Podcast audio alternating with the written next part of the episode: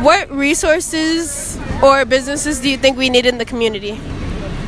You say more markets and at least uh, sh- shelters for people to, you say like little hotels that people could live in for for at least the cost of twenty bucks or ten for a, for a night, and that has, you say, showers in there. I think that's that's a good one.